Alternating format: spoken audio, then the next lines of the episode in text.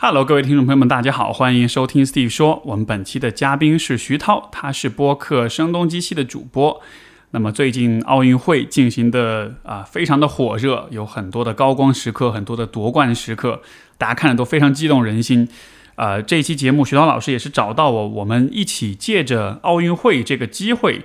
去聊一个我觉得跟每一个人都很有关系的话题，就是有关失败的这个问题。那么奥运会赛场上有很多的胜利，有很多的失败。我们在看着他们他人成功和失败的时候，我们自己其实也会是一个很好的反思时刻。这个话题本身，我觉得平时大家也不太聊。但是如果说人生是有人生观的话，那么失败作为人生的一个必然部分，它也是有所谓的失败观的，对吧？那么你的失败观是否健康，是否合理？这就是我们这期节目想要讨论的话题。不过呢，在节目开始之前，我想先花几分钟跟大家介绍一下我们本期节目的赞助商。本期节目是由小雨伞保险经纪赞助的。呃，说到这个，说实话，就是对于保险行业哈，我既不了解，也没什么热情。以前，呃，在我的非常天真的理解当中，保险就是每年交保费，然后呢，一年之后好像什么事儿也没有发生，感觉就是被保险公司划出去了一笔钱。所以，当小雨伞来邀请我体验他们的一对一咨询服务的时候，我一开始有点是持怀疑态度的。不过，在和他们的顾问聊天的过程中，我发现其实有两个点很戳中我，可以说是拓宽了我在保险这件事情上的意识边界。第一点是在和顾问聊天的时候，我提到。我和我的伴侣的收入跟抗风险能力，相比于我们刚毕业的时候，其实是高很多的。生同样的病，花同样的医药费，十年前可能是一大笔支出，十年后就觉得是小钱。所以，是不是保险其实对于年轻人更有价值一些？那顾问的回复让我非常感叹。他说，年轻的时候呢，我们的确收入低，但是同时需要承担的责任也比较少。随着年纪增长，我们虽然收入增加，但是要要承担的责任也是更多的。所以，保险的价值是不降反升的。一个人二十多岁的时候，你照顾好你自己就行。但是慢慢的，你会开始在人生中增加一个又一个重要的他人，你的伴侣也好，你的孩子也好，甚至有的时候可能是长大之后因为关系修复而重新变得亲近的父母。如果说当年我可以凭着无所牵挂赌自己的运气的话，那么今天和未来，我确实是更愿意为所爱的人创造一定程度的安稳的。所以这是很戳中我的，因为我很多时候其实舍不得给自己花钱，但是其实为了让所爱的人开心，我是很慷慨的。而保险其实也可以成为这份慷慨当中很有价值的部分。第二点是聊到寿险跟意外险。啊，顾问告诉我，这样的险种实际上是对家庭责任的保障。假设有一天我出现了意外甚至死亡，其实也同时会转移很多家庭责任。比如我要是背了房贷车贷，那么家人是需要帮我偿还；比如有孩子和父母要赡养的话，也会因为这个原因就是难以继续履行。所以其实这样的保险就是避免在意外发生之后，家人除了承担心理上的伤痛之外，可以不需要担心财务上的额外负担。我一直在节目里和大家讨论有关人生的混乱跟不确定性，但是当说到自己的时候，其实还是会因为自力偏差的影响啊，会高估自己的运气。伤病跟死亡其实都是人生一部分，我是很能够接纳和直面他们的。而寿险和意外险不过就是啊一种直面这些问题的经济手段。所以说我其实很感谢小雨伞的顾问啊，对我的这些提问的耐心解答，让我更深的理解了保险的价值跟意义。更重要的是，作为一个互联网保险服务平台，他们顾问并不代表某一家特定的保险公司，而是在了解了很多保险公司的产品之后，站在用户的立场为你定制适合你的保险配置方案。所以也会在充分了解你的个人情况之后，很坦诚客观的给你建议。告诉你哪些产品更适合你当下的情况，哪些产品是暂时不必要的。对于已经有的保险，通过他们的咨询还可以找到保费更低但是保障更完善的方案。还有就是各种复杂的保险条款以及购买和理赔的麻烦的流程，都可以通过小雨伞轻松的解决。那么，本着只给听众推荐好服务、好产品的原则，啊，我是在被小雨伞的服务和产品打动了之后，才答应了今天的这个推广的工作。呃，不论你是想要在五险一金之外购买商业保险，还是想优化现有的保险方案，还是像我一样作为自由职业者，需要给自己和家人定制全面的保险计划，这个地方我都向你推荐小雨伞的一对一咨询服务。这个价值六十八元的一对一咨询服务，我们就以一分钱这个几乎免费的价格推荐给各位听众。另外，这个地方没有任何的套路，咨询服务非常轻松，然后顾问也很耐心、很专业。不会给你任何的购买压力，啊，不论你最终做什么选择，我觉得哪怕是和顾问一起梳理一下你当下的健康、跟财务、跟职业和家庭关系这样一些情况，就是通过讨论保险方案来综合的看一看自己的当下跟未来，了解一下保险的意义和价值。就这其实也这样的一个对话本身，我觉得都是非常有价值的。啊。要获得这个福利的方式有两个方式。第一个方式，你可以在本期节目的简介当中找到相应的链接。那如果你找不到链接，第二种方式呢，就是直接关注公众号“小雨伞”，并且回复 Steve 说，除了可以得到这个几乎免费的咨询服务以外，啊，你还可以领取一份新冠疫情的赠险，另外还附赠了百万交通意外险。呃，这个推广我其实也没什么带货压力，我觉得只是希望刚好需要的朋友可以找到这个很不错的平台，而且呢，我决定推荐这个产品确实是有一个很感性的原因，就是因为过去这段时间，不管是新冠疫情的回潮，还是全国各地的气象灾害，其实都让我非常揪心啊，我会很担心我们节目的听众们也受到这些事件的影响。其实除了一直录节目之外，我感觉我能做的不多，所以说这个地方把小雨伞。推荐给各位熟悉又陌生的听众们，也算是，呃，我去给大家带来多一点支持和帮助的一种方式吧。然后，另外也想说一点，就是这一条推广信息，其实也是我们的一位听众带来的。啊，最近有好几位听众都带来了这样的机会，我真的非常感谢，就是各位听众以这样的方式来回馈我的节目。我也衷心的希望其他的听众们也能够在你的企业跟公司当中能够有顺利的发展，然后这样子的话，当有一天你们都会成为公司当中很重要的一员，然后都可以给我带来这个推广的机会，然后我们就以这样的方式，节目和所有人的所有听众的这种生活事业一起共同的发展跟成长。这是一个非常有趣的连接方式，我以前从来没有想过会发生这样的事儿，但是我真的很感谢。然后也欢迎其他的在各大公司升职要位的听众们，如果有推广的机会适合的话，也欢迎联系我。啊，这对我的节目是非常非常大的支持，所以再次感谢这个这位啊带来这个推广机会的听众，也非常感谢各位听众一直以来的支持。好，说的有点多了啊，那接下来就进入我们今天的正式节目。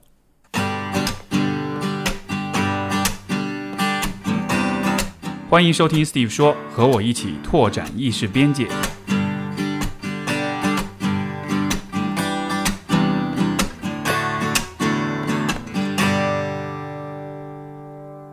Hello，各位听众朋友们，大家好，欢迎收听 Steve 说。我们本期的嘉宾是徐涛，他是播客节目生动活泼的主播。徐涛跟大家打个招呼吧。Hello，Hello，大家好。Hello，Steve。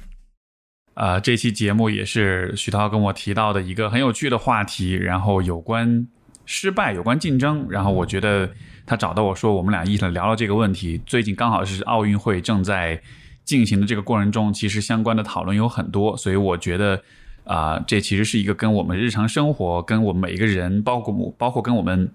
看待世界都是有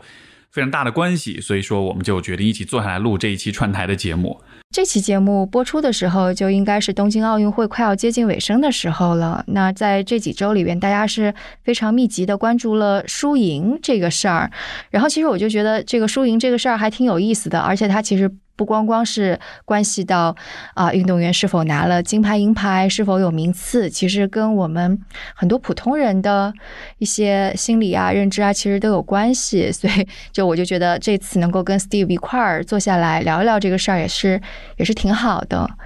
你你有关注奥运吗？呃，有一些关注，没有特别多，就是我关注一部分的项目吧。对，最近刚好也比较忙，所以说可能没有时间。一直盯着奥运会看，而且你有没有觉得，因为我们家是没有电视的，所以说我没法一天开着电视 一直都盯着看，就只能刷微博，看到一会儿刷出来一个视频，哎呦这夺冠那夺冠，就跟的挺碎片化的。对对对，我我也不看电视，所以我基本上就是有时候同事会跟我说，哎，中国今天的那个金牌数是第一，哎，好像美国又是第一了，怎么怎么着的，就会听到一些只言片语的这些东西，还有一些就是类似于公众号会说。呃，比方说那个啊混呃乒乓球混双，哎呀，没有没有获奖啊，就没有得到名次，呃，应该不是说没有得到名次吧，就输了，怎么着的？就这些是能够听到的。对，而且而且我感觉今年可能也是啊，我我我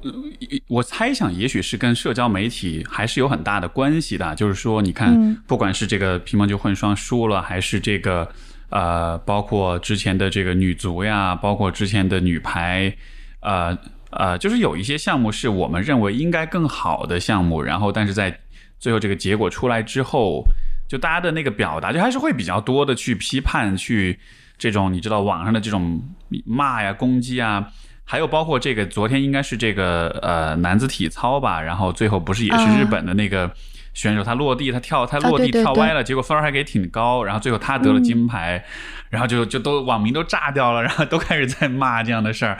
就是我在看到这些事情的时候，怎么说呢？就是其实心里挺复杂的，因为呃，以我对于就是这种奥运会的了解，因为首先一个背景的介绍。我爸爸其实是新华社的非常资深的体育记者，他采访过三届奥运会，就是北京、伦敦、里约，就是他做过三届奥运的这个采访。其实我从他那了解到很多，就是有关体育、有关竞技、有关运动的事情。所以，就当我看到这些网友在批评啊、在骂啊、在说什么的时候，你知道，我总体的一个感觉就是，其实大家真的是不了解很多事情。然后，所以说你在评判一个人的时候，你就会很容易抓住那个。最后的一个结果来说事儿，但你看不到这个结果背后的很多其他的事情的存在，所以，所以我觉得看看到很多网友在那儿评判，就觉得怎么说呢？就，哎，这个无知者无畏吧，我只能这么说。对我，我的第一感觉就是，就首先就是拿银牌，我觉得也挺好，就我会有这种感觉。就当时我还反思了一下自己，就是不是我太自己太。用现在话说，就是太佛系、太躺平了，还是太没有就爱国主义荣誉感了，怎么着的？但我就觉得，就是真的没有拿到金牌这个事情这么重要吗？我我我自己是不觉得。我觉得，就如果你真的热爱体育的话，那看这个竞技的本身可能是更开心的一件事儿。然后拿到奖牌，其实是这个运动员个人的一个职业生涯的荣誉。他其实。跟我们这些观众或者是普通人关系并不是特别大，所以我就不知道那些情绪为什么会那么的浓烈。就我可能就不太能够理解这种非常负面的、非常浓烈的情绪吧。我在想这个事儿，呃，当然它很多层面哈，就是呃，你像金牌榜啊这种什么的，它可能涉及到，比如说国家与国家间的竞争，涉及到这种。呃，国家跟民族荣誉啊，这样一些问题。但是，呃，我我从我比较熟悉的角度吧，就是可能偏心理学一点的角度，嗯嗯，呃，我其实觉得从个人角度来说，就是竞技的运动的这种精神和这个金牌之间是一个非常微妙的关系。因为虽然我们可以说啊，结果不重要，然后这个拿金牌、银牌、铜牌，大家都是很好、很优秀的、很优秀运动员，但是我觉得从人的很本能的反应来说。拿金牌就还是蛮重要的，就是 就是你得到那个最至高无上的那个那个荣誉，你站在世界之巅的时候，就那种感觉，我觉得还是还会还是会引起人们很多的情绪的反应的。就他和拿了银牌拿了铜牌那个感受还是不一样的。我觉得我确实承认。这个第一名的这个位置是对人是有非常强的一种吸引力的，因为如果这个位置不重要的话，那即使我们讲奥运精神、讲精益求精、艰苦的锻炼，呃，这个辛苦的训练啊什么的，就好像是它其实反过来也会有点，呃，影响整个这件事情的动力，对吧？如果所有人的训练目标就不是拿金牌，而是我进入到世界前五就好了，这样的话，也许那个动力是打点折扣。但是反过来说，如果对于金牌的执念又特别强的话，呃，其实，在心理上来说，这个其实是会带来很强的表现焦虑的。就是说，这个在运动心理学里面其实是有这样一个概念，就是说，呃，所谓表现焦虑，就是你在运，就是你在表现的过程中，呃。当你执非常执着于结果，你非常担心自己拿不到那个理想的成绩的时候，你的注意力就会开始涣散，你就开始去想象，比如各种失败的可能性啊，各种不好的结果，别人会怎么看你啊？你有了这些杂念之后，其实你你的表现立马就会垮掉，然后这个就会崩盘。所以说，这个金牌这个东西，它这个概念的存在，我觉得就很矛盾。就一方面。它是我们所有人都追求的东西，但另一方面，你又不能太想它，想太多，因为那样反而就会成为一个阻碍你的东西。嗯，啊，这个是不是也跟那个就是人本身的这个 是受激素影响有关？就比方说肾上腺素肯定是要有的，能够让我们发挥出更好的表现来。但如果是分泌过多，或者是我们被其他的给 偏离了，可能反而表现就不太好了。就我一直看到之前看到一篇文章，就说你在压力下，你的表现就是就是肾上腺素起来的时候，肯定就是要比平时表现的更好啊之类的，可能跟这个有关系。嗯，我觉得这个就是可能是说，还呃，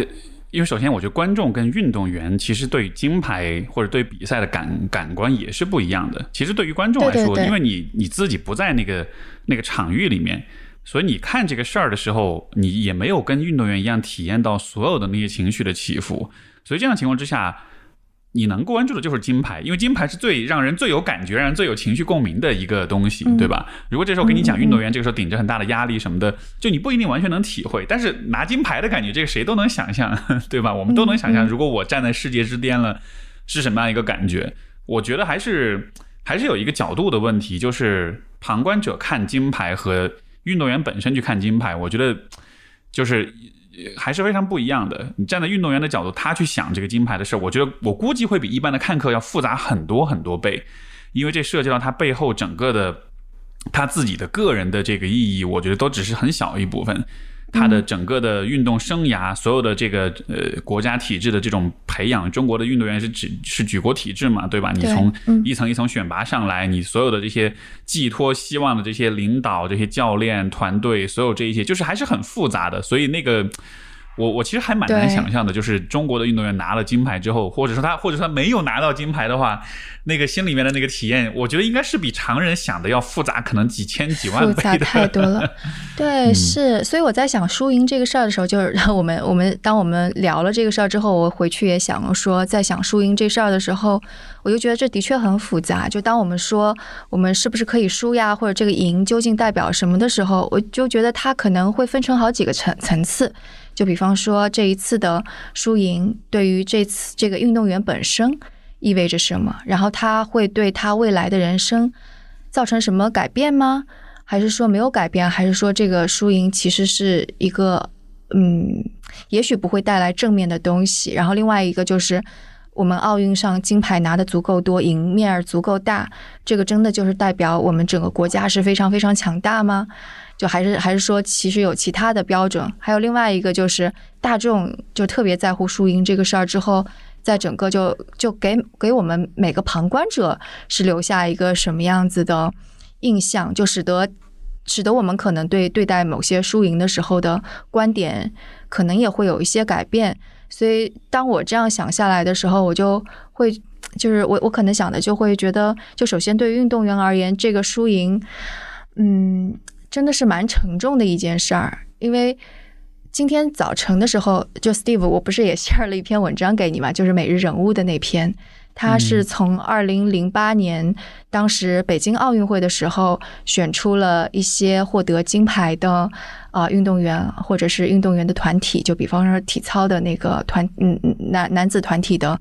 呃金牌得主，然后再去看十年之后他们到底怎么样了。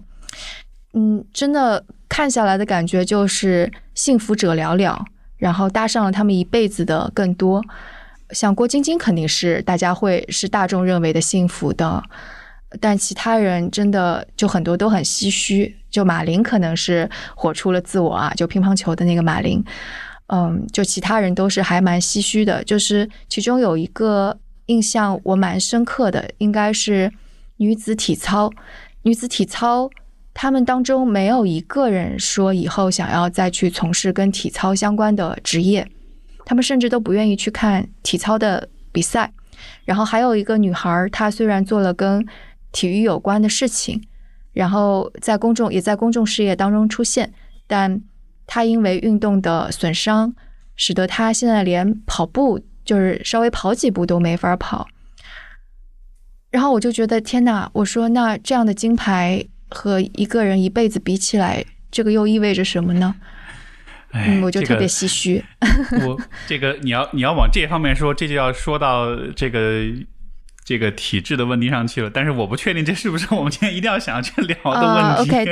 对对对，但就是但是就是你说的这个，就是嗯你说这个点，其实我觉得我完全能理解，因为这个也许有些听众不了解啊，但就是说我嗯我我觉得我们可以简单的有所介绍，就是其实中国的运动的这个这个呃运运体育运动这个事业是举国体制，对吧？所以就意味着整个国家是花。专门的一个体制来培养运动员，而你就是职业运动员，你你你从小这个，你像我，比如说我从小我在那个四川省游泳馆游泳，我们就看到很多那个小朋友就很小，可能就小学生就开始在那训练了，他就从小就练到大，而且他就练运动，他很多人基础文化素养的这些课也都不怎么上，他就是运动运动运动一辈子练。但问题是，比如说一个项目每每年你去运奥运会就那么几个人，对吧？我们今天看到奥运金牌的这些运动员非常风光，他们背后是有成千上万的小孩子都把自己一辈子时间投在那里面了，最终出来这么几个最厉害的。所以从这个意义上来说，就是这个体制确实是呃怎么说呢？运哪怕是拿了金牌运动员，但是你你一辈子就做这一件事儿，你没你不懂其他的事情。你退役之后，我觉得这个这个确实是很大的挑战。就这个这个体制性的问题，我觉得可能是是没有办法的。呃，但是我我其实觉得你刚才讲那一系列的问题，其实最后那个部分是我最关注的，因为嗯我们说这个，我们看着运动员在竞技的时候，也受到这种奥运精神的这种熏陶跟感染。反过来，我觉得这也是一个非常非常好的去反思我们自己对于竞争、对于成败，尤其是对于失败这件事情的理解是什么样子的。所以这个是我在听到你提出这个题选题之后，我其实非常关注的一点，因为我自己的啊、工作当中，心理咨询的工作当中，比如说很多人其实他就是带着失败过来的，然后他就是人生中遇到挫折，遇到了挫败。离婚了，分手了，然后这个跟家里人过不下去了，或者自己实在是生活太糟糕的没法进行了，然后才会来进行咨询。所以从某种意义上，你可以说我的工作也是跟生活的失败者打交道的一个工作吧。嗯，对对对，其实我想聊的也是，就是我们怎么去看待输，我们到底可不可以输？然后，即使是我们去看待别人，比方说看我们考奥运会，我们就运动员输了，我们要不要去骂他？就是其实我也是想谈谈论这个大众对于，就甚至是我们每个人吧，对于输赢的看法。我觉得这个非常非常重要。就如果我们真的是一个对没有赢的人这么苛刻的。这样的一个群体的话，我我其实觉得是是蛮糟糕的一种状况，因为他会在很多很多层面都会有问题。不过我觉得就是这个之后，我们肯定会抽丝剥茧的慢慢说，就为什么就这种的心态其实挺不好的，无论对国对家或者对你的家庭、对你自己的成长都不好。这个我就先抛出一个可能会，也许会引起一点争议啊，也许会 被人骂的一个观点，但就是我是觉得，如果现在一个人对于失，就是这些网友在说这个奥运会的事儿了，如果一个人还停留在因为输赢而去骂一个运动员的这样一种状态，我觉得其实。我会把，比我们假设，比如说看待输赢、看待成败是有所谓的成败观的，就是如果有成败观念这样一个概念的话，我觉得成败观是可以分成大人和小孩子的理解方式的。而我觉得会因为失败去批判一个人、去骂一个人，其实这就是非常小孩子的这种成败观。因为站在小孩子的角度来说，啊、就是比如说我们在小的时候，老师和家长。都是会喜欢去利用我们的失败跟失利来批评我们，来激励我们，嗯，对吧？就是这个是一个非常常见的现象。然后，其实你想想，站在家长跟老师的角度，我其实也能理解他们为什么这么做，因为就好像是小孩子对于自己做的事情好或者不好，他没有特别真切的体会，在这样情况下，你就只能是去把这个失失败的这个。呃，影响或者意义给放大，这样子才能让小孩子足够强烈的体验到到底什么是失败，以及你为什么应该避免失败。但是这个是对于小孩子是这样子的，我觉得成年人，首先成年人的世界是比小孩子世界复杂无数倍的。在这样的情况之下，如果成年人依然是用这样一个很单纯的眼光去看待失败的话，那么你可能遇到的问题就是你的观念和你的你所处的世界就会非常的不匹配。因为在成年人的世界当中，实际上是首先首先就是你对于失败的体验这件事情不应该是通过真正的失败来去体验的。如果你要这么去体验的话，那你的代价就太大了，对吧？就是真正的失败的意义，其实是需要通过成年人用更理性的方式去理解，它可能对你的生活、对你的经济、对你的家人、对你的所有的一些造成的影响。呃，但是我觉得可能很多人是在这个成长的过程，他他没有这样一个转变的过程，就他没有意识到说小时候爸妈告诉我的那些观念。那是因为我还小，我是孩子，所以我用那样一个方式去被教被教育。但是成年人的观念是需要发生转变的。我觉得很现在我看到了很多的现象，当然这些网友我也不知道他们年纪多大，但我估计可能很多人年纪也不会特别大，所以他们的这个观念，我觉得还是停留在有点小孩子、有点比较幼稚的一个阶段的。嗯，其实我我感觉没有这么割裂，就是小孩子他究竟他犯了错误，犯了多大错误，家长用什么样的方式对待，其实跟。成长之后被怎么样对待，其实它是不是割裂的？我举个例子，就是，嗯，就我也是传统教育下起来的嘛，就你做错了事情，家长肯定会批评你。但事实上，另外一种更加科学的方式是，家长更加理性的，或者是更加，嗯，就去看说这个这个错误，这个这个这个失误的动作，或者你摔倒，或者你错误，你犯错背后究竟是什么？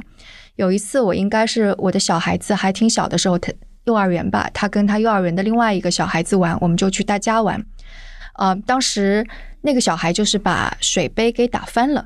然后像如果我儿子把水杯打翻，我我会忍不住我会去抱怨他，我说：“哎，你怎么又这么毛手毛脚就把水杯给打翻了？而且的确很麻烦，就是 果汁呀这种弄得黏黏糊糊到处都是。”但是那个家庭的家长就是没有批评他。他反而是很平静的说：“哦，没有关系。”他先首先说没有关系，然后他接下来会说：“你下次做什么动作的时候可以怎么样？”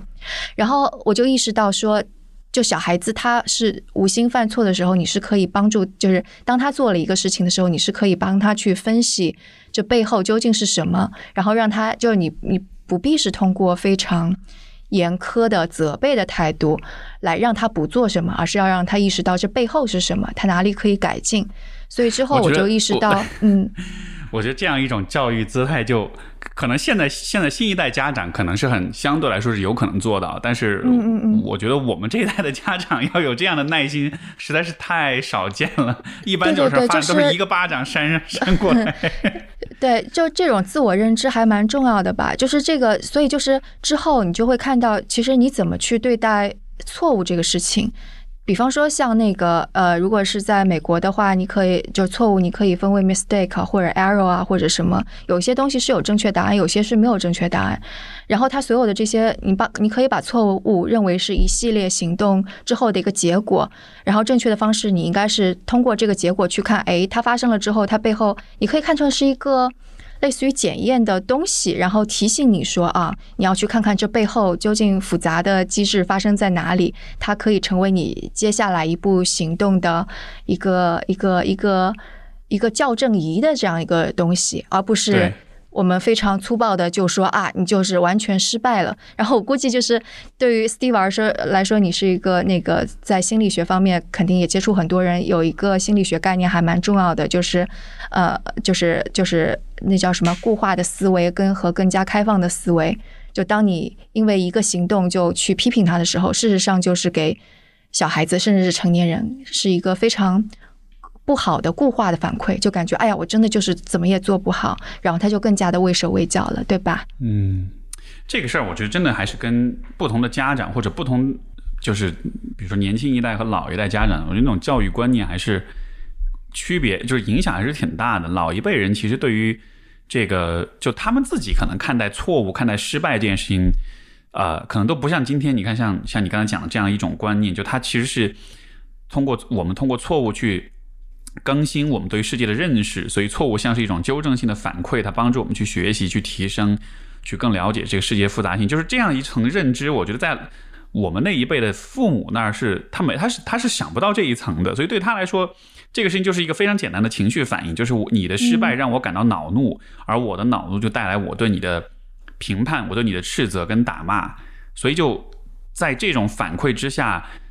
我们这一代人成长的过程中，可能。逐渐的就错犯错误这件事情或者失败这件事情，它逐渐就失去了那个纠正性的作用了，它更多的就成为了一种情绪冲击或者情绪威胁的一种来源啊，对，嗯，所以我们今天就特别怕失败，包括我们也特别讨厌别人的失败，因为我因为我们对于失败这个事情的感知已经被我们曾经接受的教育给给给给扭曲了，所以今天看到失败这件事情的时候。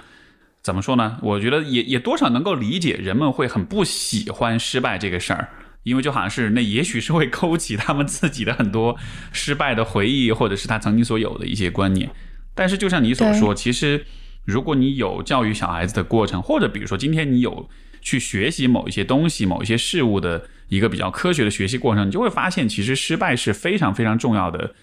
啊，一种帮你学习跟提升的一个过程，因为只有你失败了，你才知道你现在知道的所有的事情当中，哪些是不够好，哪些是有问题、是有漏洞的。对对对，其实就是我觉得整个小孩子长大，就甚至是我们成年人之后去做新的工作呀，接触一个新的领域啊，甚至你去创业，其实就是一个不断的会遇到问题。可能小的地方失败一下，或大或小的失败吧。我觉得失败除了刚刚所说的，它可能是一个校正的一个反馈之外，它其实也是我们成长不可避免的一个东西。因为你怎么可能一帆风顺？而且我自己是觉得。你但凡是心智越来越成熟，因为就比方说人的成长可能分成几个部分，一个是类似于技能的知识的积累，这个你是可以通过不断的记忆啊、学习啊，你不失败，你也是可以学到的，对吧？然后另外一种就是你的心智的成熟，我觉得心智的成熟，你一帆风顺，你从来都没有遇到失败，你是没有没有办法在心智上成熟的，你必须要经过。特别特别痛苦的失败，然后你才能够突破自己，然后才会知道啊，我面对下一次面对这样的情况的时候，我举重若轻，我就我就觉得啊，这个也没有什么吓人的，我就可以接着走下去了。所以，就失败反而是挺挺重要的人成长的一个环节。这个我可以提供一个反例啊，就是以前我小时候，我我小时候我爸对我的教育特别粗暴，他就是。每那个，我记得那会儿初中小学还是初中的时候，就是每天做数学作业不能错，错一道题就要就要拿拿那个拿鞭子抽屁股，要抽五下还是十下来着？我忘了。天哪！反正反正这是定了量的，有一个标准，有个惩罚标准的。然后就一开始我就会错错就挨打，挨打就特别疼。然后到了后来有一天，我爸就说：“哎，这孩子怎么作业现在做的越来越好了，都不错题了。”然后结果后来有一天，他们就发现说，原来我。原来我的那个原来真相是我我会把每那个数学作业每天做完之后批改，老师批改之后会把那页撕下来重新写一遍，然后自己再批改一遍，然后这样子看上去就全是对的，就是 找到了一个惩罚方式，反而就让我学会了作弊，反而让我学会了就是用这种方式逃避惩罚，就就是全就是就是。逼的小孩子把自己的智慧全部用在 躲避惩罚上面去。哦，是啊，对啊，就就包括有一些运动员会会用兴奋剂，有些兴奋剂其实对运动员身体损伤挺大的，就为了赢而牺牲自己的身体。这这个其实就是你刚刚 说的那个例子的一个放大版本。没错。当然，我就对，就我就忍不住要要夸我爸了。对我爸就是一个挺乐观，然后遇到什么挫折都会。非常乐观的人，我到现在还记得，就是应该是我小学五六年级的时候吧。我爸应该是在他的事业职业生涯上肯定是遇到一个很大的坎儿的。我就记得，我都不记得环境是怎样，但是我就记得他在念一首诗，那首诗就是一个月亮落下了，还有星星，一个星星落下了，还有还有什么我就不记得了。然后我妈就转过头来跟我说：“说你看，你爸就是这么乐观的一个人，就这个就对我印象太深了。我就嗯，就就反正对我影响还蛮大的。就我现在就觉得我可能嗯没有太害怕失败这个事儿。对，就他看上去轻描淡写，他其实背后他其实是有他的那种很强的人格力量在那儿哈。就是不论发生什么事情，他自己在心态上，他都其实都是会。”支撑起这一切，他不会因因为这一些而就崩掉的感觉。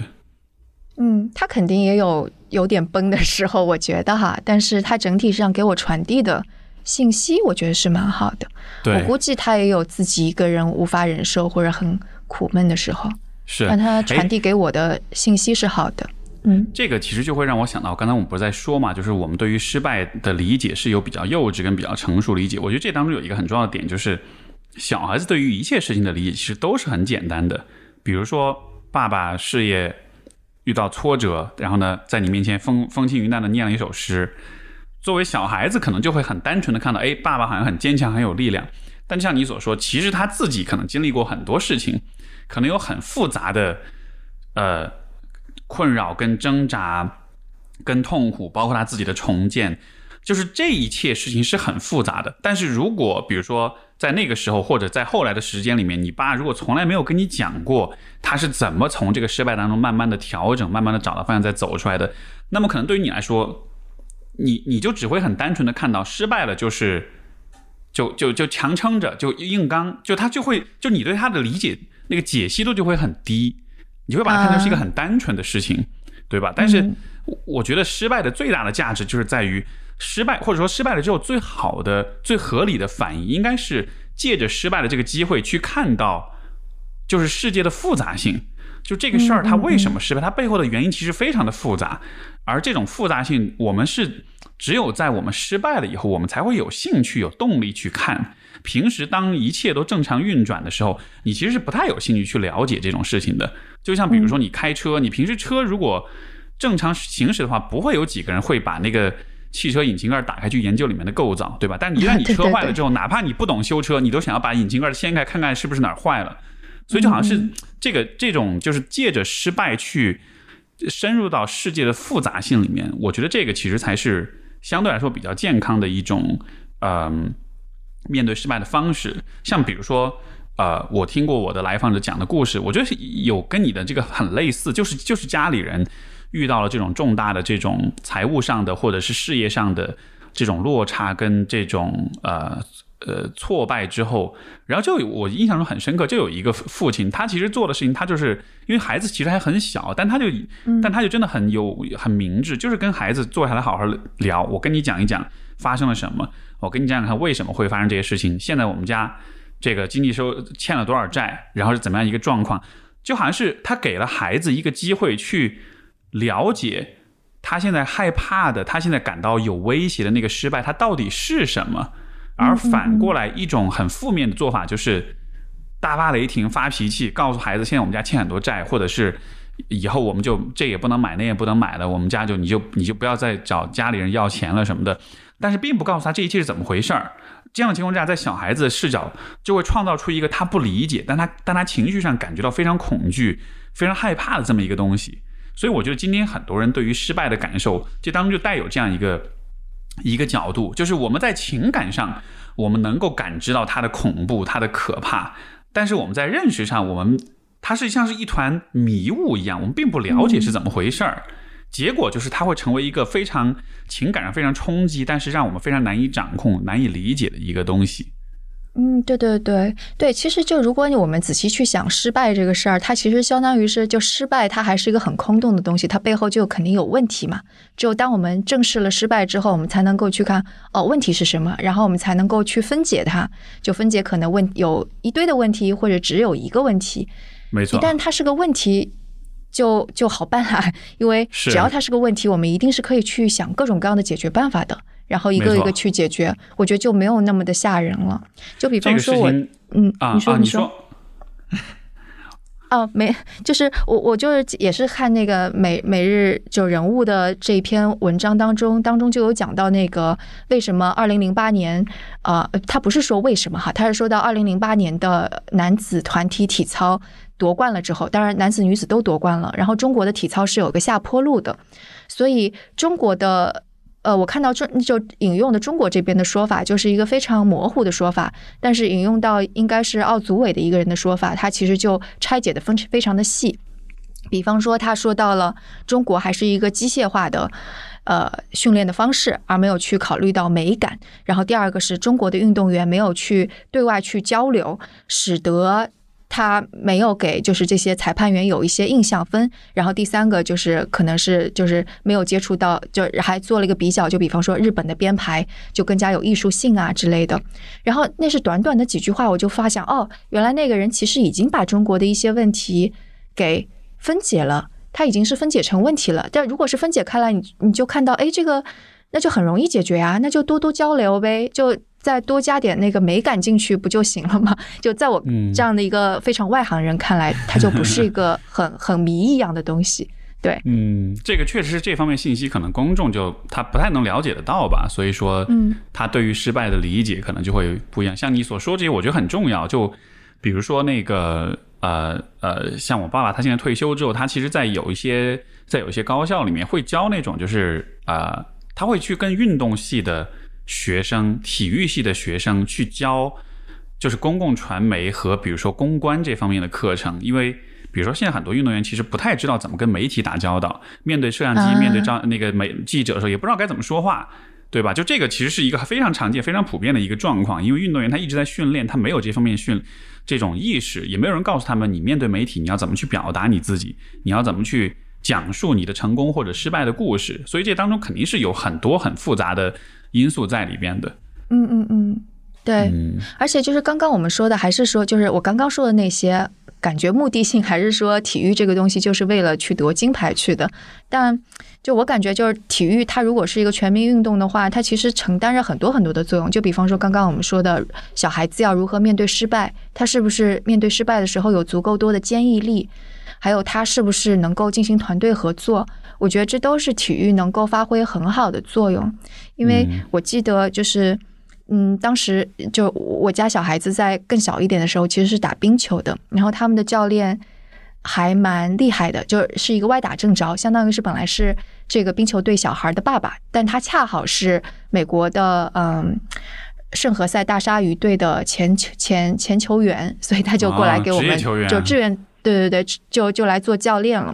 他他就从来都不鸡娃。然后有其他我们打比赛的队伍是非常鸡娃的，就一定是要得到奖牌的那种，但他就从来不做这样的要求。但他重视什么？他就重视啊团队之间的配合。他并不会去鼓励那些就是一枝独秀、一定要抢到球的那些小孩，因为有小孩哥哥们都打冰球，所以他的基础就是比其他小孩好，他就是发挥的比别的小孩好。那个小孩就会洋洋自得，甚至就抱怨其他小孩打不好。但这个爸爸就会去鼓励那个小孩说：“你每次打完了之后，不管其他队员打的怎么样，你都要跟他去击个掌呀，鼓励一下别人啊。”然后这种 leadership 就被给带起来了。然后还有就是输了之后大家怎么对待？就小孩子就肯定会抱怨嘛，说对方不公平啊，对方耍赖啊什么的。但这个爸爸就会去说，就去分析说，输了之后我们要去分析这是怎么回事儿，我们不要去抱怨自己的队友，也不要去抱怨对方。然后甚至他还请来了一个。就是专门给父母亲做工作坊的这样的一个机构，相当于是 NGO 吧。然后我们就跟家长们坐在一起，就来就是就你能够想象的美国非常传统的，所有人围坐一个圈，然后说你认为体育当中最重要的是什么？请你排个序啊。然后就是引导家长意识到，当你让小孩参加一项体育运动的时候，其实最应该重视的是什么？然后当时。听完那个之后，我就非常的感慨，我就真的觉得，就是因为人在就人在这个世界上一辈子可以接触到的事情太多太多了，嗯，就是输赢很多输赢都是短暂的一瞬间的事儿，就甚至是奥运金牌这样的事儿，但是可能你说这个例子会让我深深的感叹，或者说意识到，就是我们今天很多家长的这种鸡娃这个现象的背后，其实真的就是。现在的家长这一辈儿，他们所接受的教育，我觉得实在是太弱了，以至于他们就其实根本不了解这个世界运行的规律到底是什么样子的。就是如果他们这么的希望小孩子去，就是参加比赛都是要去拿奖牌的话，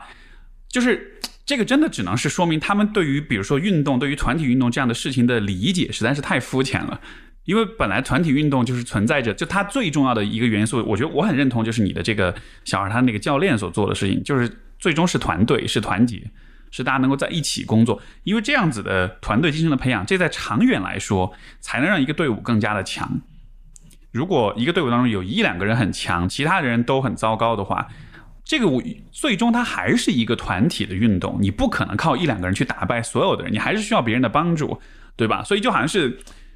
看上去好像那个那个就是那个美国的那个那个教练，那个爸爸就好像他的姿态，在我们在可能很多鸡娃父母的角度看是觉得是有点不思进取，但是问题是 别人真正抓住了事情的本质，就你参加这种团体运动，你其实应该做的就是这一件事情，而不是说怎么去考虑要在比赛当中去夺冠，因为本来一个比赛它不是说你这一生就这一场比赛，一个比赛可能是一个联赛，可能是有很多场比赛，所以说作为教练的角度，我我考虑的就是不是我要怎么拿下这一场，而是我在这整一个赛季当中，我怎么能够越来越好，以至于以后的胜率越来越大，以至于虽虽然我这一这一个赛季我可能赢的比赛不多，但是我下个赛季我会赢更多，而这种提升。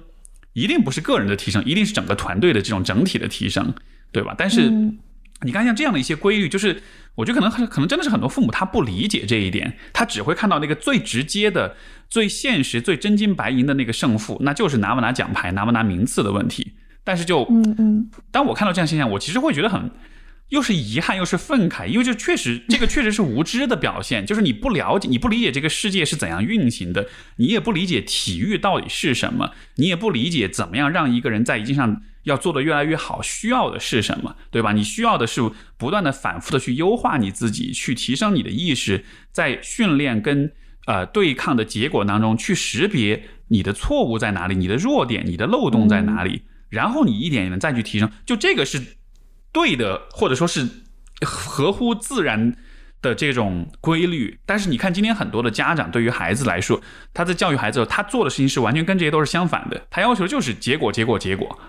嗯嗯，对。而且我觉得在这个过程当中，还有一个体验，对于每个人而言都非常非常重要，就是你失败之后。你好好努力，然后你心态端平，你还是可以赢的。我觉得，但凡一个就小孩也好，大人也好，有过这样的一个经历，你下一次面对失败的时候，就是心态能够放平很多。像就是我说的那个、那个、那个爸爸带的这个冰球队，他们就是的确最开始的时候就是打的不行呀，就老输老输。但是有这么一次，一个春天的赛季。居然就打入决赛了，他们自己都很惊讶，说啊，我们居然打入决赛了。呃，决赛就是打进决赛四个队嘛，然后结果最后他们居然还拿了冠军，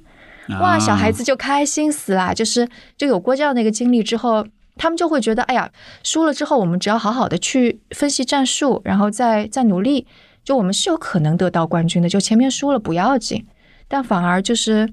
如果就是。一开始就觉得只能够赢不能够输，那心态就很容易崩。就是也是我今天就看那篇文章的时候，我特别心疼，就是呃乒乓球队的一个一个一个一个运动员，他叫郭浩吧，叫什么来着？我忘记了。他他应该就是被教练就批评了，批评说他没文化呀，就是眼界低呀之类的，他就一直就提不起。劲儿来了，他就很害怕去打球，就心态就崩了，然后后来就结束了自己的职业生涯。但但我觉得后来他，我猜想他可能后来又从这个阴影当中走出来了，因为他又去读了金融，后来就在一个金融行业从业了。所以就是我讲，他如果一旦有从这个阴影当中走出来了，就不再有这种嗯有人批评他的失败。就可能他整个人就慢慢的就会往上走的一种状态吧。这种啊，有郭跃，郭跃，我说错了，不是郭浩，郭跃，郭跃，嗯。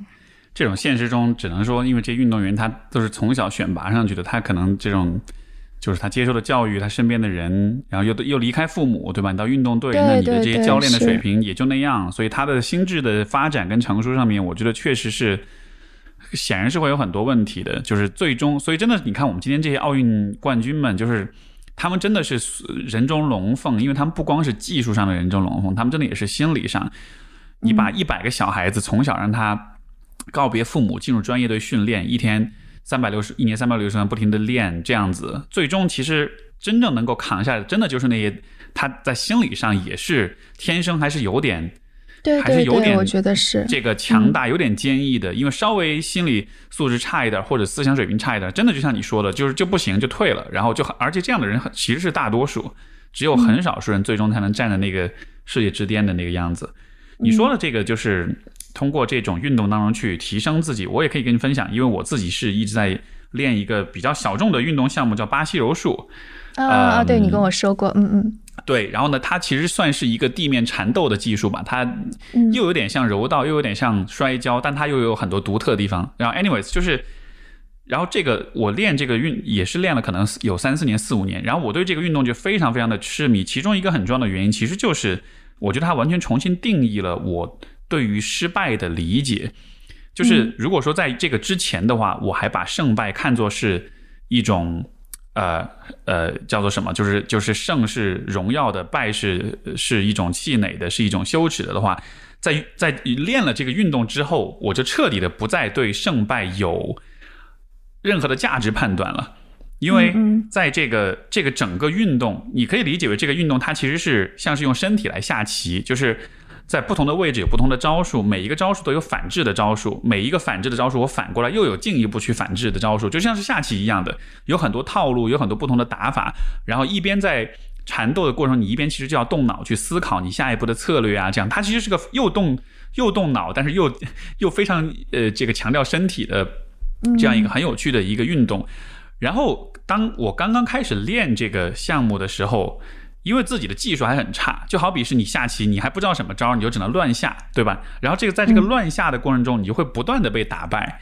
但是如果你不因为不断的被打败而就放弃的话，那你就没得玩了。因为这个运动确实它上手有点难，就是你一开始你真的是被吊打。我第一次去训练，教练给我安排了一个。对练的伙伴是一个可能一米六几的一个女生，而且是一个妈妈，四十岁左右的一个一个一个一个一个姐姐。我当时看他，我因为我有一米一米八三左右吧，然后我还平时也练其他的项目，就是力量啊什么，我觉得还是可以的。我看他，我说真的吗？我跟教练说真的吗？你你你确定吗？虽然我没有技术，但是我们是不是差太远了？结果后来我被人吊打，吊打完了之后 才知道说，这个当中其实就是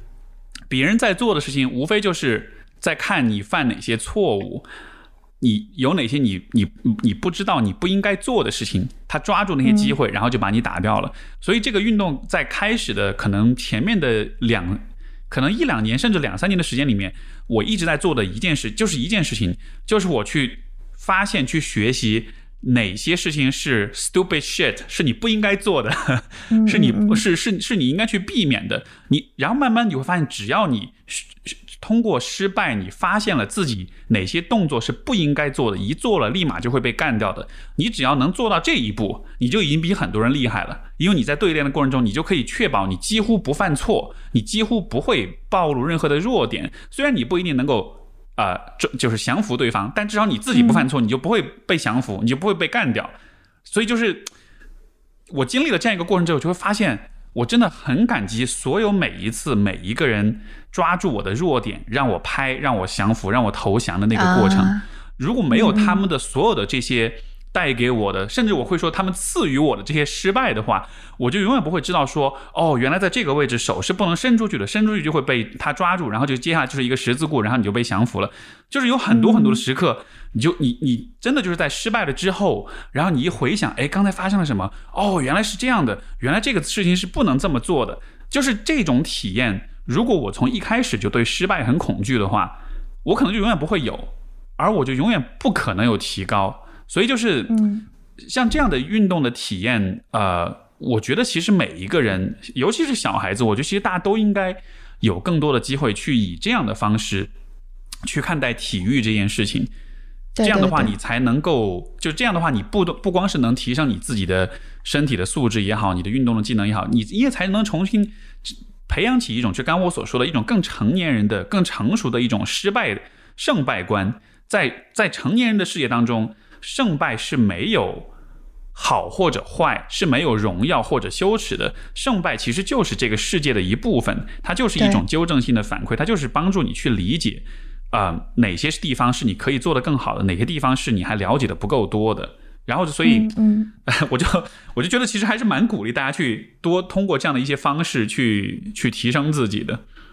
哎，我我我好奇的说一个题外话，就是巴西柔术这个，就是哪个姿势、哪个动作你不能做，这个是不能够提前通过类似于看书呀或者教练告诉你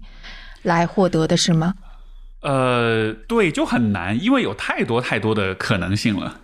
啊，但是就是你身体记忆会比较明显，就是如果你这次做了这个，结果怎么样了，下一次可能临场反应的时候，你就会意识到。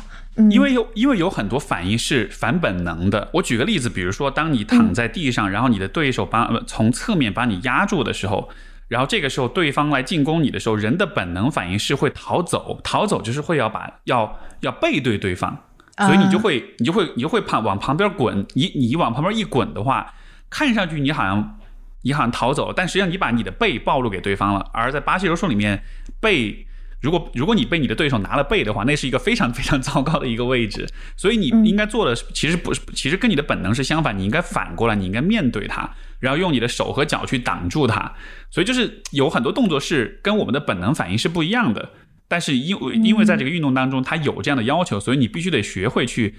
呃知道哪些本能反应是错的。然后就这样的例子有很多，因为它有很多不同的位置，所以就就跟下棋一样，它有很多的。呃，事情你是没办法用规律性的东西去总结，所以这个真的是要需要通过体验才能够去了解。嗯，哎，你这样一说，就又让我想起我爸跟我说的一句话了。就在我应该初中的时候，他跟我讲过，说我未来要做的事情或者我的职业，还是他应该是在跟我讲职业的事儿。他是说你要做那些不断的积累经验，然后这些经验能够让你做的越来越好的事儿。就其实也跟这个类似，就是但获得这个经验的过程，肯定就会不断的去试错的感觉。对，就是你看，如果比如说我们的世界上存在一个人生错误手册 或者人生错误集锦这样一个说明书就好了，这样我们在从小把这本书看一遍，然后就不会犯错误了。但是很遗憾，就是这样的知识是不存在的，或者说这样的知识是需要靠你的亲身的体验去发现的。你没有办法提前有一个现成的手册 或者一个字典，然后提前整理好，因为就每个人的你的人生、你的性格、你面对的世界、你的呃环境，其实都是独特的，对吧？所以我觉得这确实很难，所以也才是因为这样一个原因，我们相当于是在。呃，这个词儿中文应该怎么说？就是 reverse engineering，就是反向工程，是吧？这个逆向工程，嗯，对，就是我们，我我我一直都是觉得，其实人活着就是不断的在逆向工程去推导人生的说明书。我们在一我们在刚生下的时候是没有说明书的，但是我们在老了以后，我们是有可能推导出人逆向推导出人生的说明书的，对吧？但是这个过程它是逆向的推导，所以也就意味着。你需要犯很多的错，你才能知道你推导出来的这个说明书到底对还是错。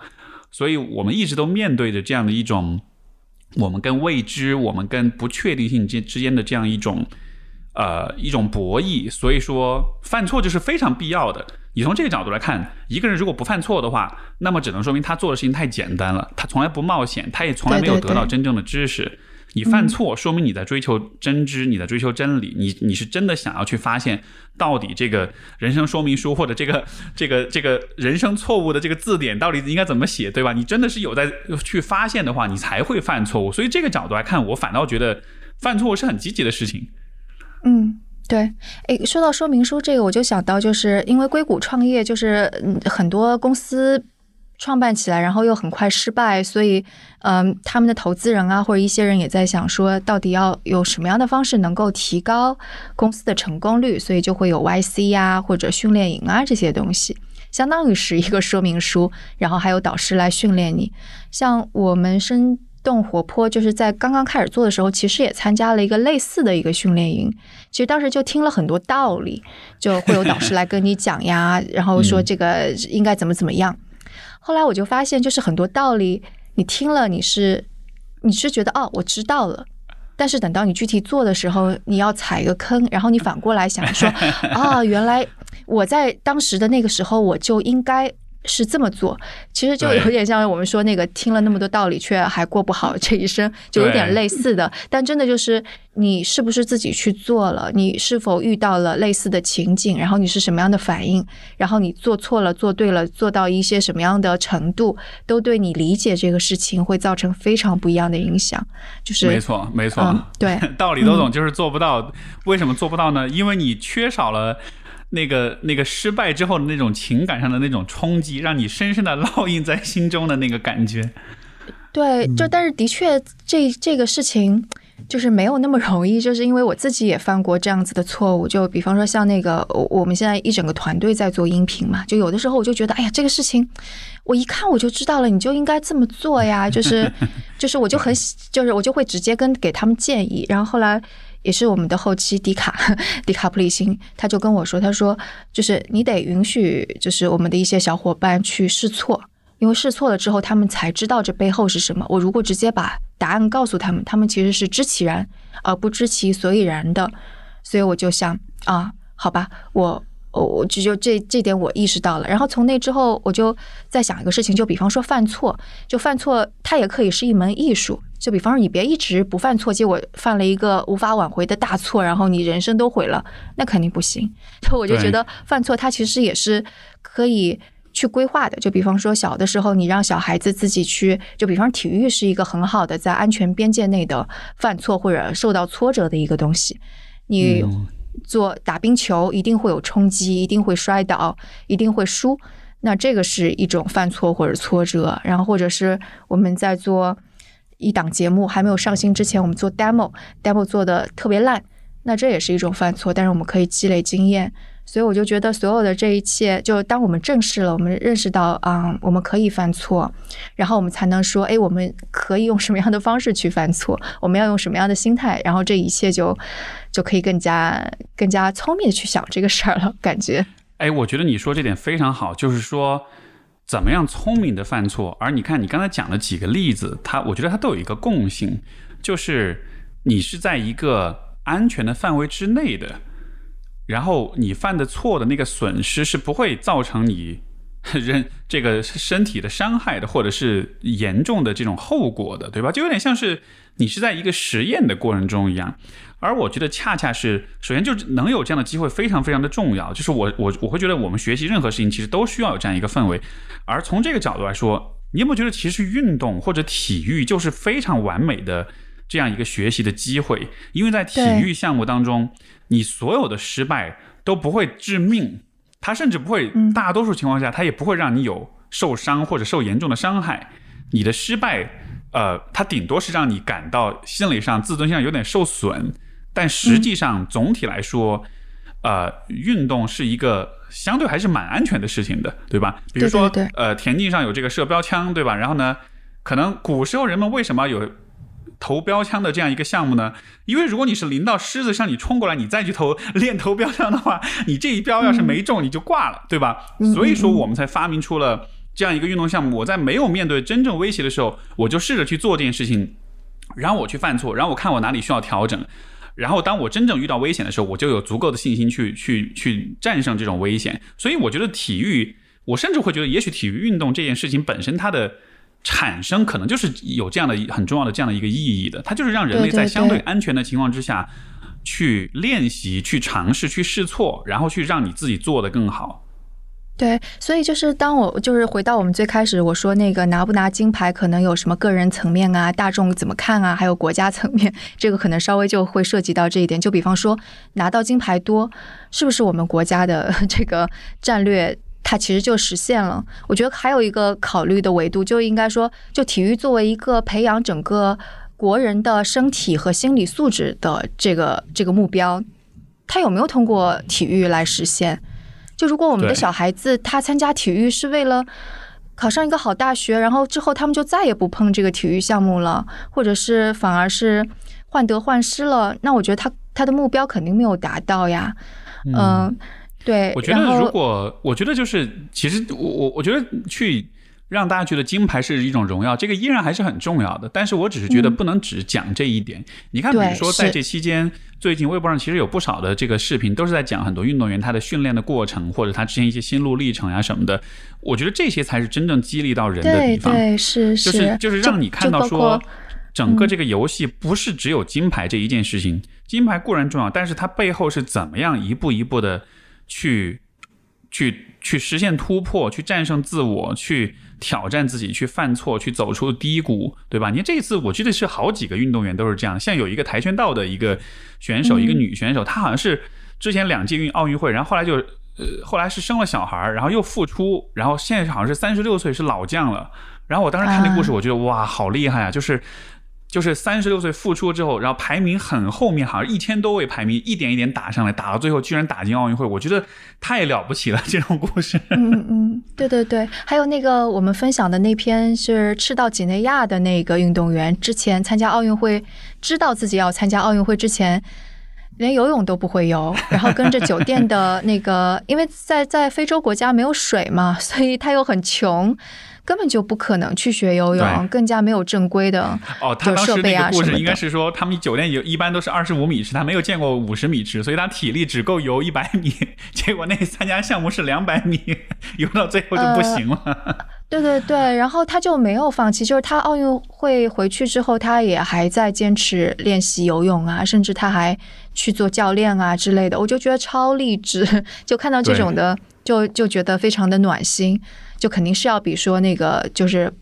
成绩非常非常优秀，但是一个打击来了就垮了的那种更加容易激励到人。没错，所以所以你会不会觉得其实这也是胜败这件事情它很微妙的地方？就是一方面我们需要通过胜败来为自己建立目标跟标准，但另一方面如果你只看胜败的话，这个游戏本身就会失去它的吸引力，或者说它给你带来的意义就会变得很单薄，你就会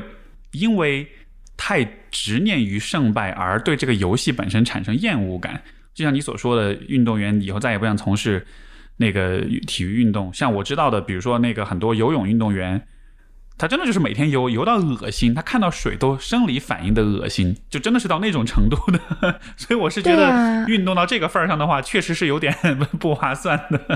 对我，我觉得就是就输赢这个东西，它就是一个校准仪，你得看它校校准的这个背后的东西是什么。就比方说，同样都是体操大国，美国也是体操大国，中国也是体操大国，但我看到一个数据是说，中国现在体操的后备人才。只有两三百人，然后大家都不愿意去练体操，然后家长会觉得小孩练体操太苦了。但但在美国，小孩从小练体操的可多啦，就是每个城市都有那种那个就是 gymnastic 的那种 club，然后小朋友开开心心的去练。所以到现在说那个在美国练体操的人是超过了五百万吧，注册俱乐部达四千多家。那你说就是这个这个差别就太大了。对，这个就还是我觉得还是体制的问题吧。哎呀，也没办法，而且现在其实真的是很多项目都是这样。对对，哎，但就是说到这个金牌，说到这个胜败哈，这个我我刚才又想到一个点，就是为什么我们会需要去呃创造，比如金牌这样一个概念？其实我觉得这当中，我觉得金牌这个东西，它其实是它其实是一个非常有象征意义的东西，就是。因为我们刚才不是说嘛，就是如果说人类发明了运动是为了在啊，是为了模拟在安安在一个安全的环境下模拟那些啊关乎攸关生死的那些情况，比如说你要拿标枪去射狮子的话，那么也许这些运动本身也就需要去树立一个什么是好或者什么是对的这样一个标准，呃，所以说。啊，比如说射箭，我们就需要有一个靶心，对吧？呃，标枪我们就需要有一个距离的一个标尺，就是你设定了这样一个目标，你才知道怎么样才算是做得更好。因为如果做一件事情没有标准的话，比如说你看奥运会的这个。口号是更更高更快更强，对吧？当然今年加上一个在在一呃一哎叫什么在一起是吧？就是呃对在一起是对对对。但就是为什么是更高更快更强？这个更高更快更强，这个其实就是在设定目标，它就是在告诉你，当你在做一个运动的时候，你追求的那个理想的方向是什么？你有了方向，你才能够有努力的呃动力。呃，而金牌的存在，我觉得恰恰是在象征意义上创造出这样一个。虚拟的或者人造的一个目标，就是你做一个运动做到极致的话，你就会有得到一个金牌。这个金牌实际上在现实中是没有什么实际的意义的，它只是一个符号，它只是在告诉我们这件事情你做到最理想、最极致的状态了。但是，我觉得当比如说每一个观众在看待奥运会跟金牌这个这个关系的时候，你就会需要明白。你需你需要追求的可能不是一个具体的金牌，而是这个金牌所象征的一种精神，就是把事情做到极致，极致到你比所有人都极致。当然，这个重点不是在于你跟别人去比，而是在于那种精益求精的那种精神，就是那个是最最可贵的。你带着那种我要做的比所有人都好的精神，你才有可能不断的去追求那种超越跟自我提升。所以，就是当我们看金牌的时候，我理解站在国家层面、站在宣传层面，呃，是会有赋予它一些政治的意义、民族意义。这个我觉得都我我可以理解。但我是觉得，我们每一个普通人在看金牌这件事情的时候，也可以把它联系到自己的生活，就是你生活中的金牌是什么？对吧？你对于你每一个人来说，怎么样做或者实现什么样的一些目标跟想法，才算是你人你获得了人生的金牌？这个其实是非常非常值得大家思考的。而且每一个人的金牌又是独特又是不一样的。对，我觉得它就是感觉固化了一个评价系统的感觉一样，就相当于是这其实就跟分数啊或者高考状元啊都是一脉相承的。就这个东西你符合了一个外部的评价系统，但可能对于你个人而言，它并不意味着什么。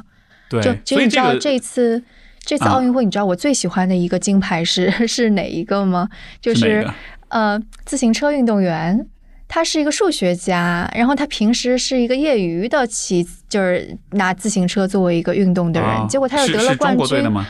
不是不是，是奥地利的运动员。啊。哦，我好喜欢这个故事呀！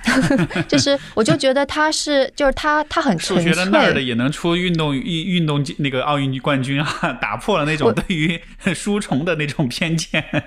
也不是，我就觉得就是很很纯粹的感觉吧，就是就是当我看这个新闻的时候，我就联想到那个嗯那个图灵，就是那个讲讲人机，他就是那个电影里边不是他当想不出事儿的时候，他又去跑步嘛，所以我就觉得就是他做做这些事情都很纯粹，就我就感觉就很喜欢。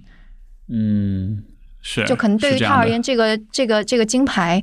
肯定拿到了，很高兴。但是他如果没有拿到，他也没有关系，他肯定也还很很开心。然后他就是喜欢这个运动，他即使不是职业运动员，他也这么去做了。我就觉得还就我就很喜欢这个。就是当然，就我也没有去做更多的调研，说他究竟怎么训练啊，或者他是不是真的怎么怎么样，我没有去看。我就是单纯看到这个金牌，我就很喜欢，就是。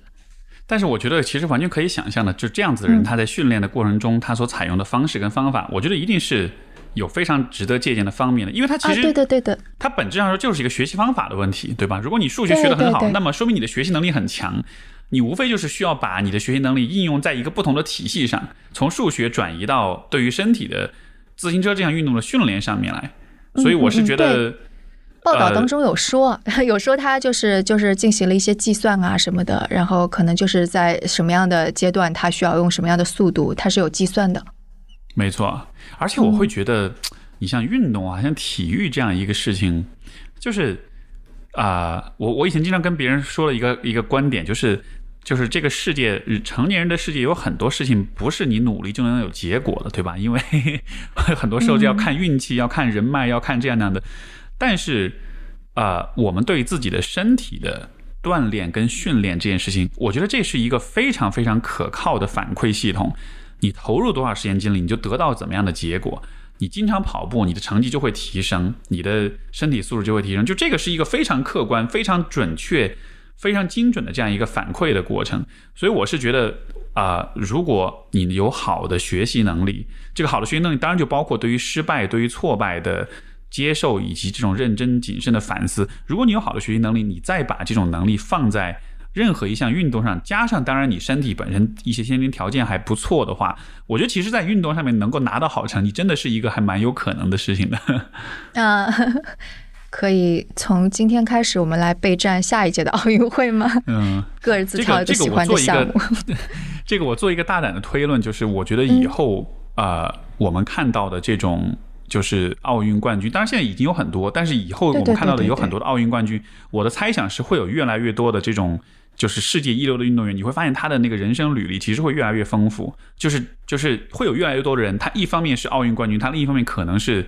有很高的学位，或者他的其他某些领域可能是有一些很出色的一些成就。我觉得这样的事情是完全有可能发生的。对，我觉得是，嗯，是因为因为以往，尤其像我们国家的运动员，就是靠就是靠。是这个死下功夫去练出来的，但是如果你掌握了好的学习方法的话，我觉得你是能够更快的超越那些死下功夫的人的。嗯，再说一个花边故事，就是呃，跟那个 Facebook 马克扎克伯格最开始做 Facebook 时候打官司的那一对兄弟。就孪生兄弟，他还参加了那个二零零八年北京奥运会的皮划艇项目呢。对啊，然后又是那个富翁，后来又去炒比特币啊什么的，就这是一个花边了，就是，嗯，但但对对，这个就就就要说，的确就是。就如果如果我们偏要说，就是到底这是个国家之间的竞争，因为大家现在都在说嘛，说这个是国家之间的竞争，就恰恰你怎么看待成败，以及你用什么样的方式去对待失败，这个真的有可能成为一种实力的竞争。因为你看硅谷，它为什么创新层出不穷，就是它前期就是一直在说你要快速的失败，你要小步迭代，你要赶紧去 testing，然后这个其实是帮助硅谷。出现了非常多优秀的公司的，然后包括挺好的是，现在那个中国很多的创业公司其实也是用这种就学了这一套东西，就改变自己的想法，也是这套理念，所以我觉得是对的。当然，如果是我们的无论是从小孩子的教育开始呀，还是能够从科技互联网领域拓展到其他的领域，也都是这种思维，那就是就整个国家也会变得更好呀。对，这个我觉得可能也是从。怎么说呢？可能站在偏理科的角度哈，就是从这种比较科学跟科研的思维来说，失败是很正常，甚至说是很重要的事情，因为你从这当中才能够去迭代，才能发现你的 bug 在哪儿，然后才能不断的提升。而这样子，其实我觉得反过来对于人也是会有影响的。如果你不理解这些，或者如果你生活中不常，你看我们比比想象一下，比如说一个人是。嗯，这个地方我就故意制造一点文理科对立啊，就是 以一种调侃的方式，比如说一个人是一个文科生，呃，他生活中没有太多的失败，因为他做的事情，比如他写的文章或者是相对很主观的。另外一个人是个理科生，他是搞计算机的，他在写一个程序，但这程序不断的出 bug，所以他每天都在处理各种各样的 bug，修复各种各样的 bug，对吧？那么对于这个理科生来说，他对于失败或者对于这种出问题、出毛病这个事儿。他多少就会有点习惯了，因为这就是他工作一部分。他甚至会觉得，也许出了 bug 之后，反而会有机会去大量，就是大幅的去优化这个整个代码，对吧？但你想，对于另外那个文科生来说，他没太见过这种意外或者是这种不尽如人意的状况，所以一旦发生了一次之后，可能整个人就会很很很郁闷、很不开心，就会觉得是哪里自己哪里做的不好，对吧？就因为人在犯错的时候是很容易自责的，但是。一定的自责可以帮助你去反思，但是如果你遇到了每一次问题，你都要去自责，结果就是你会把自己消耗的一干二净，你就没有那个额外的精力去思考我怎么可以做更好了。所以我倒是觉得，如果是以这样一个角度来看的话，呃，就当然其实这个跟文理科也没有必然联系，但是我是觉得每一个人不论是不论是做任何一个职业，我觉得都还是适宜去在生活中去做至少一件事情，是包含了。一定程度的失败的，像运动就是很好的选择，而且是竞技性的运动。对，因为这样子的话，你就可以在一个安全的、可控的范围之内，去反复的体验失败这件事情，并且从这个当中去理解什么是失败，什怎么样通过失败去去学习、去提升自己。就这样的一个啊，这样的一种安排，我觉得还蛮有必要的。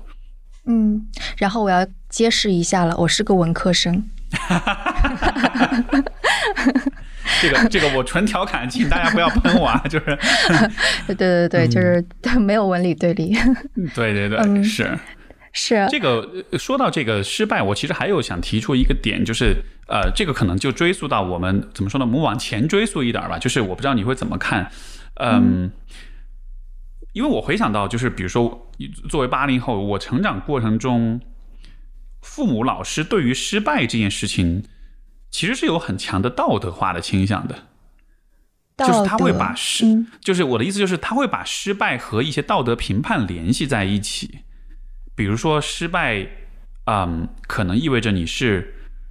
懦弱的，是胆小的，是粗心大意的，是懒惰的，就是会有很多的，就是失败这件事情发生之后，会有很多的接踵而来的、随之而来的一些道德评判。嗯嗯嗯，我不知道你的体验是怎么样。我的经历当中，我觉得包括就是我今天看到很多，比如说今天的很多成年人看待失败这件事情，其实我觉得都都都飘着这样的一种味道。我就觉得这个是一个让人挺挺郁闷的一件事儿的，就有点成者王侯败者寇的感觉，是吧？哎，对对对对对对对，没错。哎，你看这个，对啊，你看这个观念是不是？其实，在在我们文化当中，那个是非常根深蒂固的。嗯，对，的的确在那个更加。丛林是嗯那个法则的世界，肯定因为成败就涉及到你的生存，那我觉得肯定是有这样的标准的，就只是我们现在所处的环境不一样了，就的确是可以更加宽容。嗯，所以就说，也许那种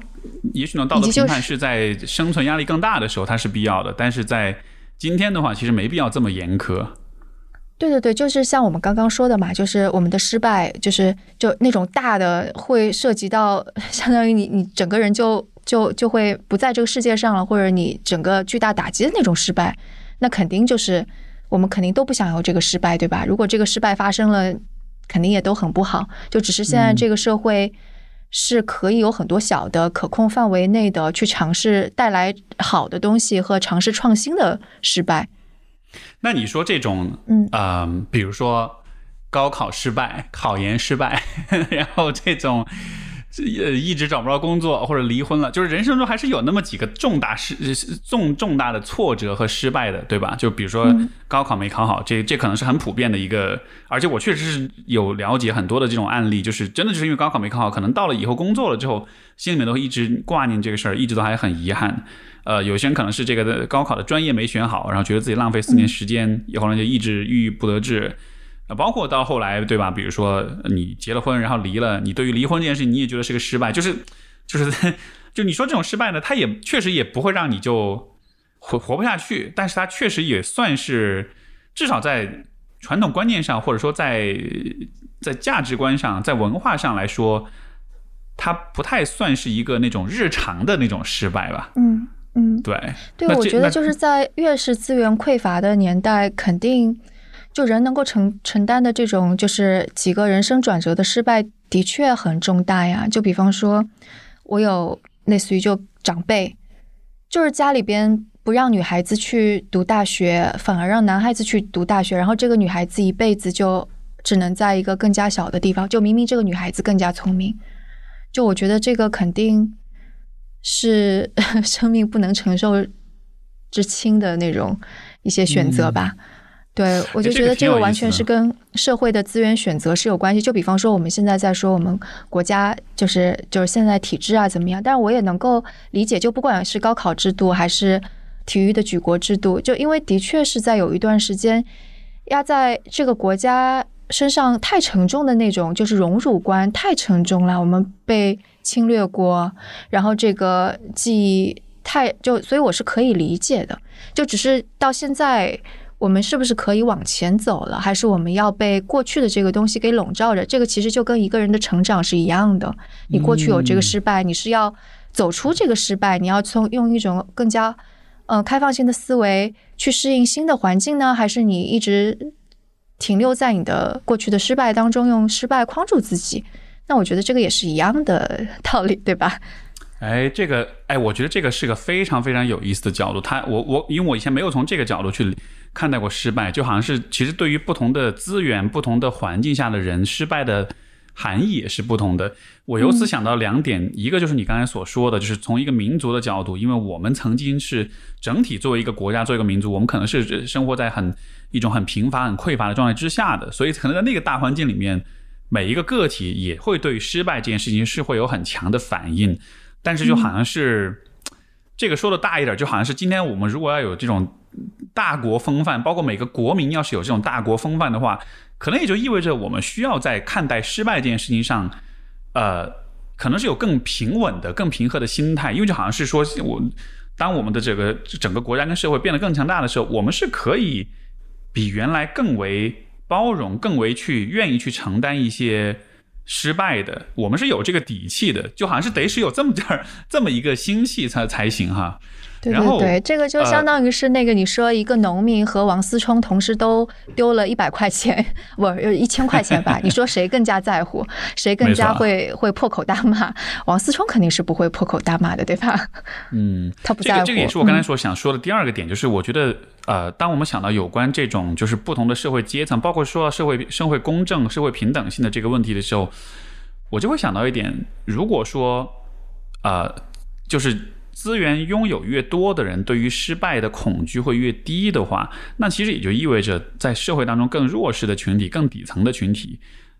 呃，我们才应因此应该更多的去关怀跟关照他们，包括去给他们提供提供福利、提供支持，因为对于他们来说，失败确实在主观上是更可怕的，所以他们其实是更需要帮助的。所以说，在这个意义上来说，这种福利也好，这种公益也好。呃，包括整个社会的这种姿态，我觉得其实都是还蛮需要做调整的。因为你看，其实今天的社会在这种很功利的这种大大环境之下，人们看到，比如说穷人，看到民工，看到这个就是呃进城打工的人，然后就是心中就是本能本来就会有那种鄙视在那儿，对吧？在这样一个情况之下，呃，如果他们在比如说呃有一些失败，有一些错误，不管是被骗、被抢。这个这个这个被拖欠薪资，还是说他自己因为各种各样的原因去犯了一些小错误呀，或者是做了一些违法行为什么的？这种情况之下，如果社会再对他们有更进一步的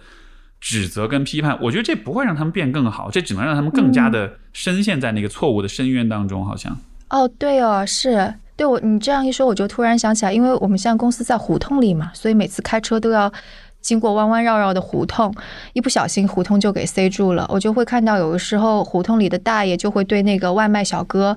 破口大骂，因为他们就把胡同给塞住了，他就过不去了。但是，但是同时也有可能就是就胡同里的就其他人啊，可能就会说啊不着急，你慢慢来。那我觉得这个就就其实某种程度上，就我们不能够说塞住胡同是一个错误哈，它只是一种不便。但即使这样子，也会有人有不一样的态度来对待。嗯，是我我每一次这个送外卖送到我家来，就是他们如果送晚了，都会不停的道歉，我都说没关系没关系，我不着急。就是当然，但是我没有太有意识的去想我为什么会这么去说，但是那个感受，我觉得跟这个是很像的，就好像是说我们在看到人们在逆境或者是在比较不顺的情况之下，如果他在犯了错的话，就好像是。如果你是个心地善良的人，你本能你其实是会想要去给他多一点那种支持跟包容，因为好像这个可能也是一种换位思考的能力吧。就好像我们自己在很弱小的时候，如果再犯了一个错的话，这种时候我们希望更多的不是苛责，而是包容，而是宽容，对吧？如果你本身你觉得自己自我感觉良好，你觉得你挺有钱，或者你挺不怕失败，这个时候你失败了，OK，我有这个自信，我撑得住，来吧，你来骂我吧。嗯，也是哈，就是说我们究竟是在什么样的状态下能够接受输赢，这个也挺挺不容易的。就你是不是能够在一个很糟糕的状态下，依然能够看淡输赢，跟你春风得意的时候看淡输赢，对这个还挺不一样的。这个，嗯，我我不知道能不能做这样一个推测啊，呃，这样一个联想，就是呃，或许正是因为不同的处境下的人，对于失败会有不同的理解。所以，比如说，当在看奥运比赛的时候，对于失败这件事情的反应，嗯，我不知道这个会跟比如说不同阶层的人群观看的反应，如果我们去做一个划分，我不知道有没有这样的研究，但是一种猜测是，也许这个真的是会有点联系在里面，就是有一些人群，他本身他对于失败这件事情的理解会更加的，嗯，放大一些，或者说是会更加的认为它是一个很可怕的一个事情。所以说，可能他看到，比如说奥运冠军的失败的时候，他也会有更强的反应。就，但我不了解，这个完全只是一个开脑洞的一个一个猜想吧。但就是还是联系到，你说，说不定英国会有，因为你看，像每次那个就是那个那个就是什么他们的足球联赛开始，足球流氓，对对对对对，说不定会有这样子的研究。例子，我发现。对对对，如果有社会学啊这方面的听众，说不定是可以给我们提供一些这些素材的。这是有可能的，因为确实足球足球在英国确实是起源于就是社会底层嘛，所以说它的观众历史上来说一直都是这个这个这个，而且是在这个。呃，我我之前看的文章就讲是在七十年代之后，当这个整个英国的工业开始衰落了之后，呃，越来越多的这个传统老牌的工业地区，它出现了大规模的贫穷，很多失意的人，然后这一波人就组成了重主是这个足球流氓的核心核心组成部分。嗯嗯嗯，就情绪非常之激烈，激烈到了会有暴力。嗯，关于失败这件事情，如果在我们在。总结一下，比如说，如果你想要，因为我因为我知道你你爸爸是一个很善于对待失败的人，你自己你对待自己自己的孩子的教育也很注重这方面的这种影响。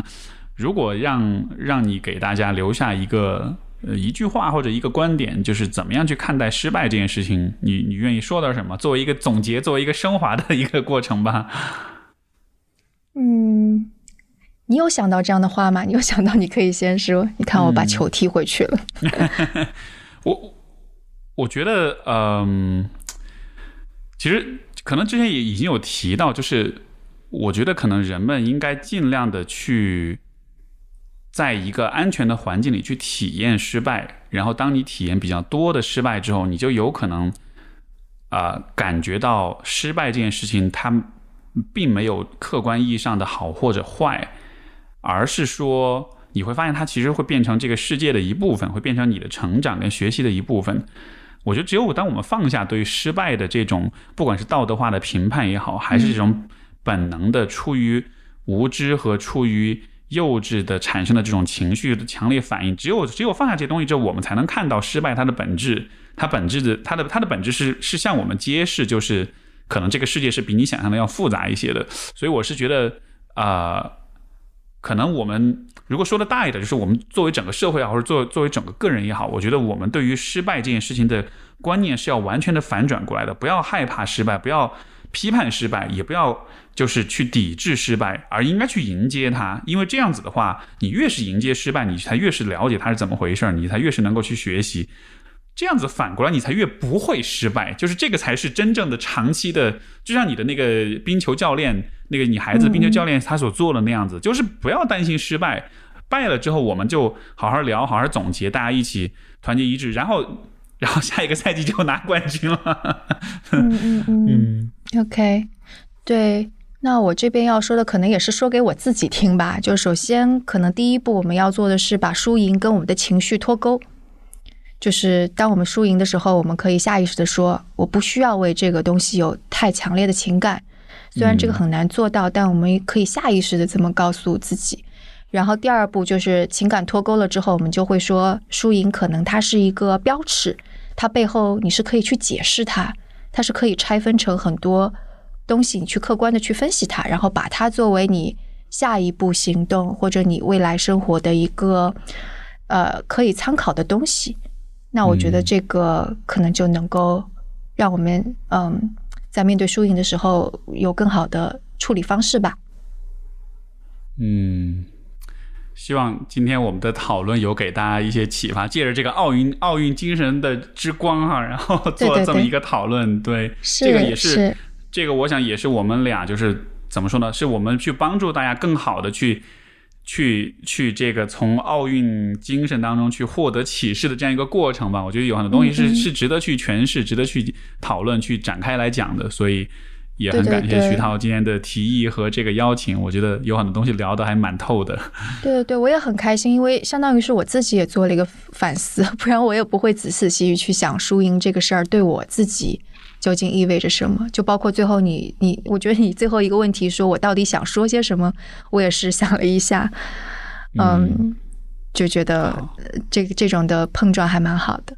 好，好吧，那好呀好呀我们就聊到这儿。对，我们也给听众留一个互动吧，就是要不要让听众也在评论区跟我们说一说？就比方说，对于你们而言，呃，输赢究竟意味着什么？如果在生活当中遇到输赢，有没有比较好的处理的方式？嗯，或者说如果有比较好的从失败当中反弹回来的这种故事，也欢迎分享，也给到更多网友、给更多听众一些这种哎启发跟鼓励。